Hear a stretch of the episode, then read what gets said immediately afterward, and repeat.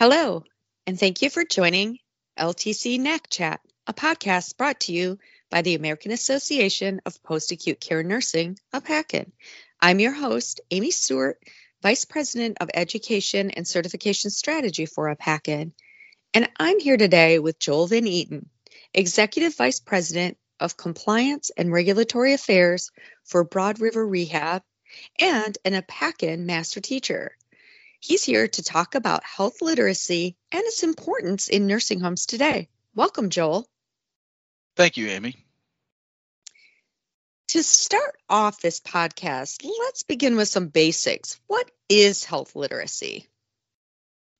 Well, that's a great question, and I'm so happy to be able to talk about this with you all today. I think it's so important for us in long term care, in particular, to think about this, not just from the regulatory perspective, but from the perspective of how we are able to empower our residents in their ability to take control of their own health care. So many things that we've received from CMS guideline and regulation in the last few years, the conditions of participation and other regulatory requirements from the health equity issues and so on that really require us to consider this. And so I think we start with a definition that the U.S. Department of Health and Human Services has given us. And I think if you Googled this, you would find a similar definition from a number of organizations. But the Department of Health and Human Services defines health literacy as the degree to which individuals have the capacity to obtain, process, and understand basic health information needed to make appropriate health decisions it's a pretty loaded definition, but it's important that we break it down and think about how that might apply to our residents and really our staff as well. So there's a couple of different ways to think about this definition. You can really break it down into two primary categories.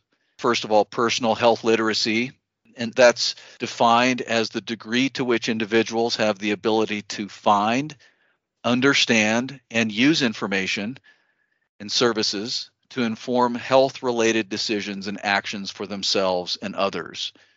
So, when we think about personal health literacy, we think about being able to help our residents to make those kinds of decisions, find, understand, and use information to make health related decisions. But also, when we think about the caregiver as well, in terms of being able to make decisions and take action related to their health, related to themselves and others. And then we also think not only about personal health literacy, but also about organizational health literacy and that's defined as the degree to which organizations equitably enable individuals to find, understand, and use information and the services to inform health related decisions and actions for themselves and others. So the definition applies both to personal health literacy and organizational health literacy in relationship not only to the interaction that we have with our residents, but also with ourselves and with the requirements that we have as organizations, not only to be literate about our own health situations, but also uh, the health situations of the residents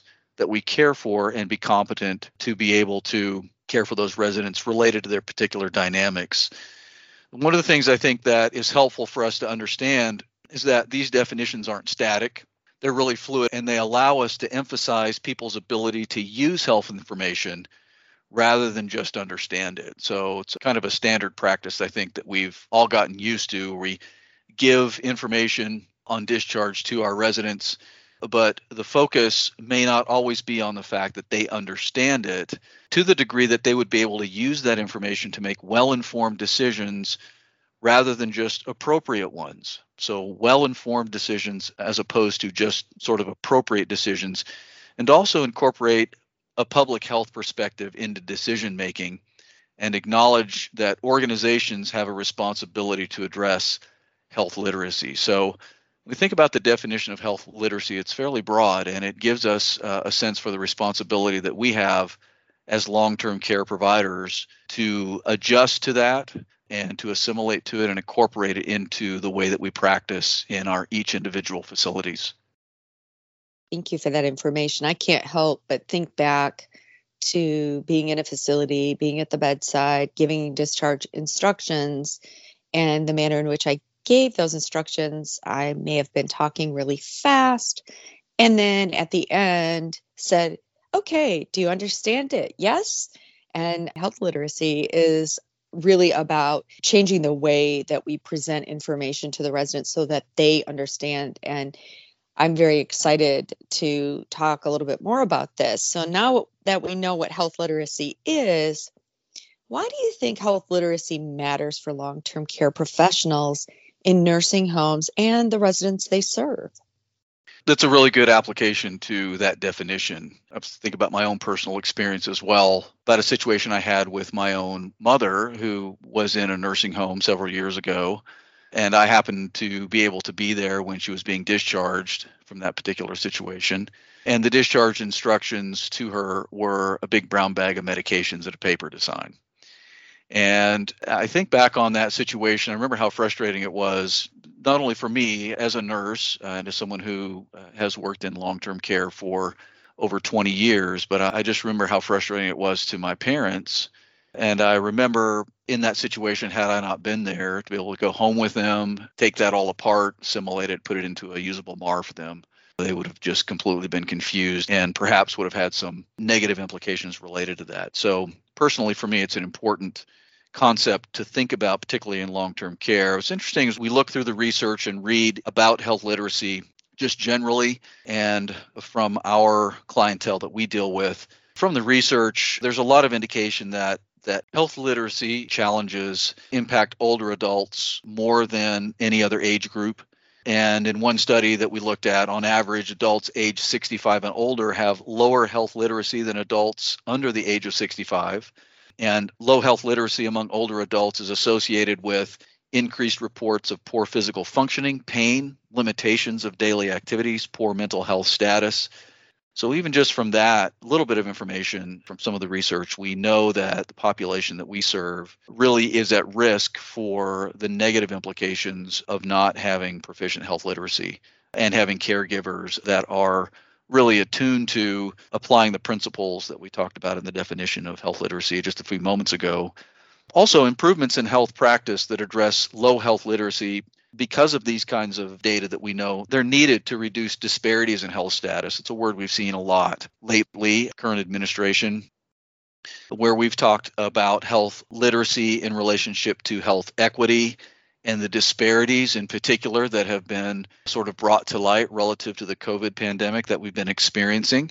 Certain populations having less ability to navigate this particular pandemic than other demographics. And so thinking about the disparities that are there really drive us to think about applying these principles in a person centered approach that considers the individual as a multifaceted not merely as a receiver of services. So, uh, back to the example that you gave a moment ago related to discharge, and my personal example as well. It isn't that we're just giving services to people. I think one of the wonderful things that we've seen, at least in my sphere of influence and yours as well, is related to how the MDS has sort of materialized over the last several years, really since 2010 when MDS 3.0 came along where it really moved from an observational type of an assessment to really an assessment that requires us now to really have that person centered approach, certainly from the conditions of participation to the, the care planning guidelines and the state operations manual really demand that we have a person centered approach, that the person, the resident, becomes the locus control of their own caregiving. And so that really does force us into if you will, an understanding of health literacy and how we can apply it to our particular individuals. It also requires giving people access to understandable information and decisions that support their care coming out of that with tools to equip them and their families back again to this whole process of sharing that information so that the continuum of care will be able to flow consistently with them and their families with the information to manage their health and wellness and navigate the full span of healthcare delivery systems and make their own informed choices about care. So when we think about that and we think about our population, we think back to the statistics we looked at a minute ago related to those age 65 and older. Another statistic that comes to mind is that as many as three out of four Americans age 65 or older have multiple chronic conditions, and approximately two out of three Medicare beneficiaries have multiple chronic conditions. And the important piece to understand about that as it ties into our demographic is that people with multiple chronic conditions are also at increased risk for mortality and poorer day to day functioning. So that's important for us to understand that the people that we're getting, not only from an age perspective, are at risk for deficiencies related to health, their health status, and their proficiency to navigate the health system and be literate related to those kinds of things, but the fact that most of the patients that come to us have multiple chronic conditions as well. So, one of the things that's been interesting to look from that perspective as we've sort of navigated the COVID 19 pandemic, a lot of literature about not only the disparities and the inequities, but also the issues related to comorbidities and those folks that are higher risk for poorer outcomes related to COVID 19 in particular. And so there have been a number of research papers that have been written surrounding these uh, comorbidities. One of the things that was interesting that I was looking at is a table out of an article that I was reading that talks about the top pre existing conditions associated with death in COVID 19 in patients 30 days or more after the index date. And this was data that was tabulated uh, in the period of time from March 2020 to February 2021. I'm just going to go down this list and just kind of read a couple of the things that typically we see in long term care. Folks that have Alzheimer's disease, senile dementia. So that's top on the list. That's number two on this list. We also have about fifth down on the list multiple sclerosis and a number of folks that we see come through our facilities. Heart failure, about midway on that list, mobility impairment, peripheral vascular disease, and so this list is full of conditions that we find, and even multiple chronic conditions that we find in residents that put them at higher risk for navigating even the COVID 19. And so thinking about that and thinking about how we navigate through this process with our residents really brings us back to this definition of health literacy and thinking about how we can be culturally competent, trauma informed caregivers related to this particular situation. I was reading in the memos that CMS released uh, early in November related to sort of the restart of the survey process. And one of the things that they were very pointed in there at telling us that we need to be paying attention to is our facility assessment and nurse competencies related to being able to care for our residents. And that process takes us back to understanding the definition we talked about just a few minutes ago, and that's the personal health literacy and organizational health literacy. So so many things that we can be paying attention to on a broader scale related to the age of the residents that are in our facilities or multiple chronic conditions and how that predisposes them to poor outcomes related to health literacy, but even more specifically with the COVID 19 situation that we find ourselves in now. You know, when you talk about your experience with your mom or my experience over probably 23 years ago, it leads me to think about the need at the facility level for greater education surrounding health literacy and what it means. Because when I look back at my own career and when I talk about health literacy, you know, I tell people you imagine that your nurses are doing the discharge instructions, going over every line and so forth, you know, and that's fine. But really, what it's all about is what part of those instructions does the resident and the resident's family or caregiver understand because they're going to be needing to put that into practice and is what you've given them enough to set them up for success at home. So I really appreciate the statistics and stuff that you went over. I do think that the facilities across the country are going to have to start implementing education centered around health literacy, what it means, and why it matters. So thank you for that.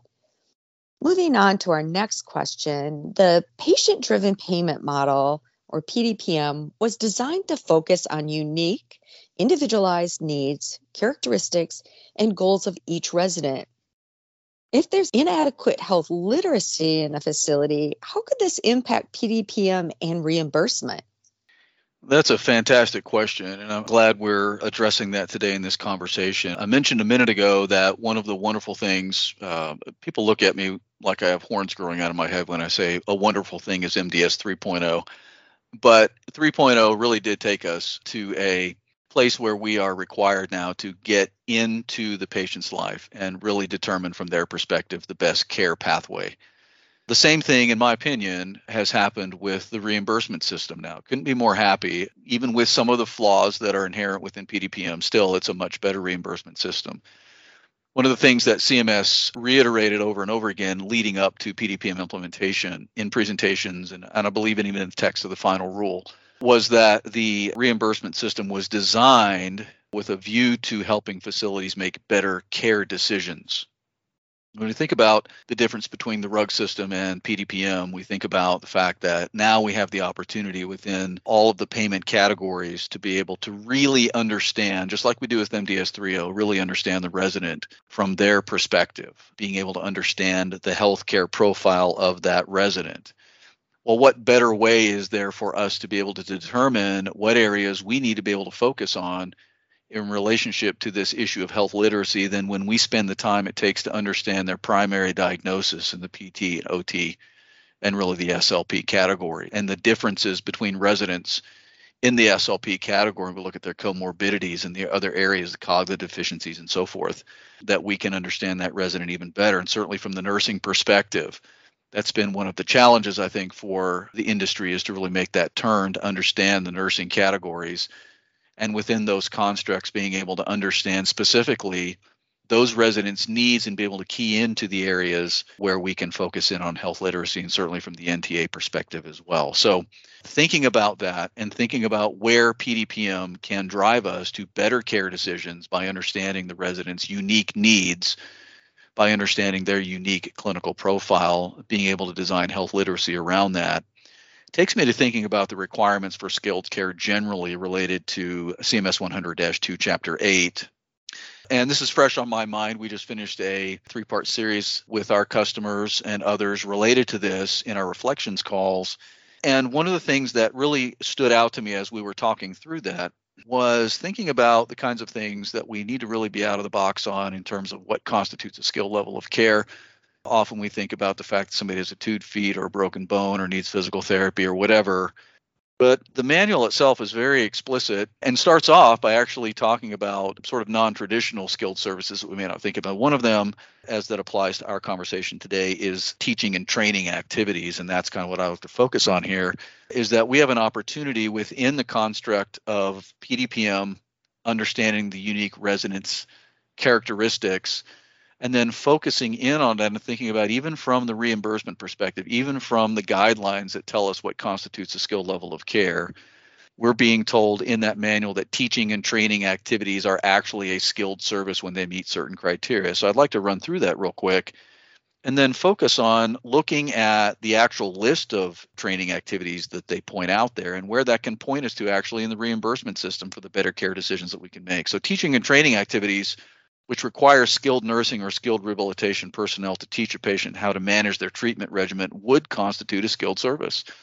Well, I mean, I could take that definition right there and that guideline for constituting a skill level of service and tie it right into what we talked about at the very beginning of the conversation today in terms of what is the definition of health literacy. We could almost call this category health literacy as opposed to teaching and training activities, in my opinion certainly the documentation has to support that. And one of the interesting things that they do in this particular portion of CMS 100 2, Chapter 8 is an example they give, and I'd like to read that.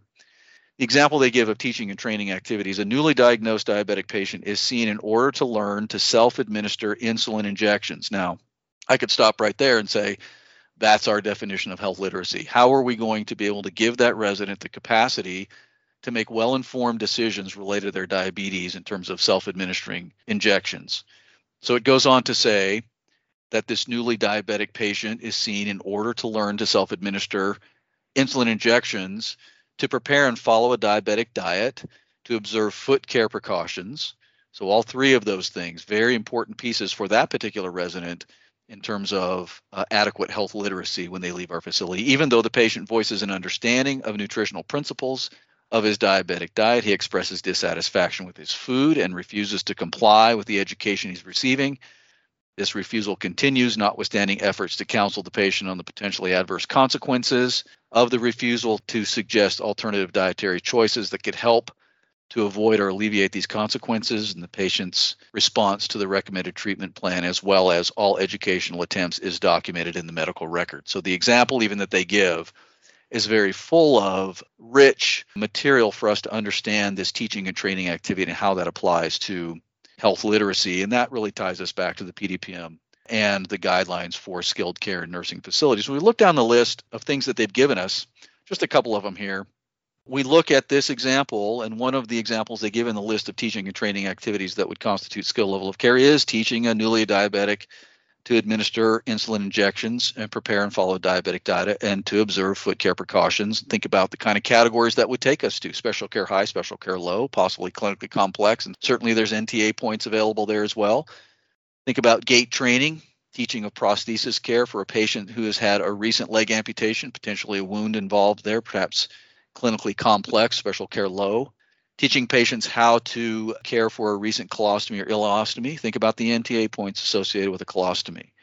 Teaching patients how to perform self catheterization and self administration of gastrostomy feedings, special care high, special care low. And we could continue to go down that list. Each one, almost every one of these, ties into something that may be potentially true about that resident within most of these categories. So I would just offer that as a way for us to think about within the reimbursement construct that we currently have. What a wonderful way, a rich way for us to incorporate the principles of health literacy even into how we care for our residents in the skilled nursing facility from the PDPM perspective.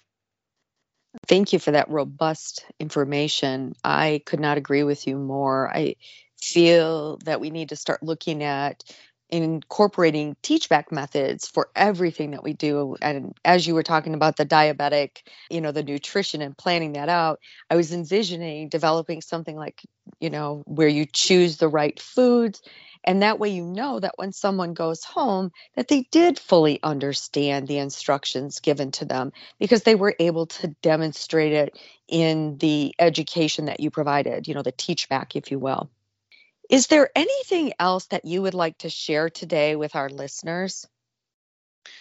Yeah, I think there's a couple of things that we can consider really thinking future. We know that the regulatory environment really presses us to do these kinds of things that we've been talking about even now. But we've got some things coming down the road that we need to think about and apply these principles to as well, at least evaluate how well we're doing with these principles in order to be able to apply what's coming down the road in a way that will benefit not only our facilities, but the residents that we have. First of all, as you know, there were several changes that were getting ready to be made to the MDS uh, last fall that got delayed related to the COVID pandemic. And one of those was a new quality reporting measure, transfer of health information to the patient. And this particular quality measure for the quality reporting program assesses for and reports on the timely transfer of health information, specifically transfer of a medication list. And this measure evaluates for the transfer of information when a patient or resident is discharged from their current setting of post acute care to a private home or apartment, board or care home, assisted living group homes, wherever it happens to be, transitional living, or home under the care of an organized home health service organization or hospice. So, this is really important for us to think about. Not only do we need to be implementing these practices now, but as we think about what will happen in the future, we'll have a quality reporting measure that will actually gauge how we transfer information to the resident specifically in this case for this quality measure related to their medication list tying also into the medication reconciliation process that we're already being measured under. But as we talked earlier about in our conversation this discharge process really needs to be taken into account. Think about what are we doing to help that resident to apply the kind of teaching things that we're doing for them as we apply the definition of health literacy so that they can find understand and use information and be able to use that information to make well informed decisions rather than just appropriate decisions, as we talked about.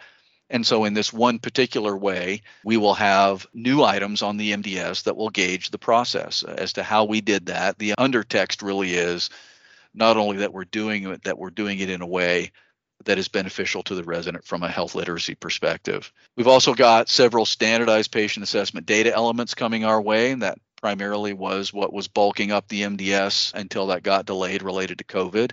But in that process, these SPADES, these standardized patient assessment data elements, within that is an entire new category for social determinants of health. And the fifth spade that will be part of that social determinants of health category for these spades will be, you guessed it, health literacy. A new item on the MDS B1300 asks this question How often do you need to have someone help you when you read instructions, pamphlets, or other written material from your doctor or your pharmacy. And here we have it. And so, this, in my opinion, will probably be something that will expand further into how we're actually providing this kind of information once we determine the health literacy deficit that that individual might have. And then finally, from the final rule this year, one of the things that we've been writing about quite a bit recently and talking about, getting ready to do some presentations on, has to do with the idea that CMS is now merging the two concepts of quality reporting and value based purchasing. And if you were to look at the table that was posted in the final rule, you would find a, a whole new list. Uh, CMS has been given authority to add up to nine new quality measures on top of our current value based purchasing rehospitalization measure, NQF 2510, the all cause readmission measure that we're currently being measured under related to value based purchasing. There will be nine new measures, and from CMS's conversation on the Open Door Forum, that will begin in the final rule, the preliminary and final rulemaking process next year. So we're getting ready to see how this will morph and change.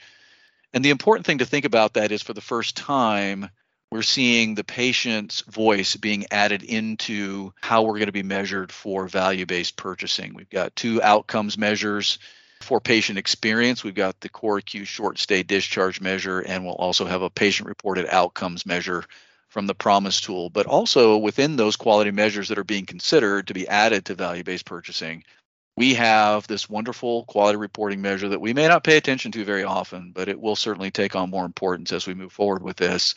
And that is the discharge to community measure post acute care skilled nursing facility quality reporting program measure. And that's an important one based on what we've been talking about today. How are we preparing our residents for success once they leave our facilities from a health literacy perspective? Really is the key element that we need to think about there.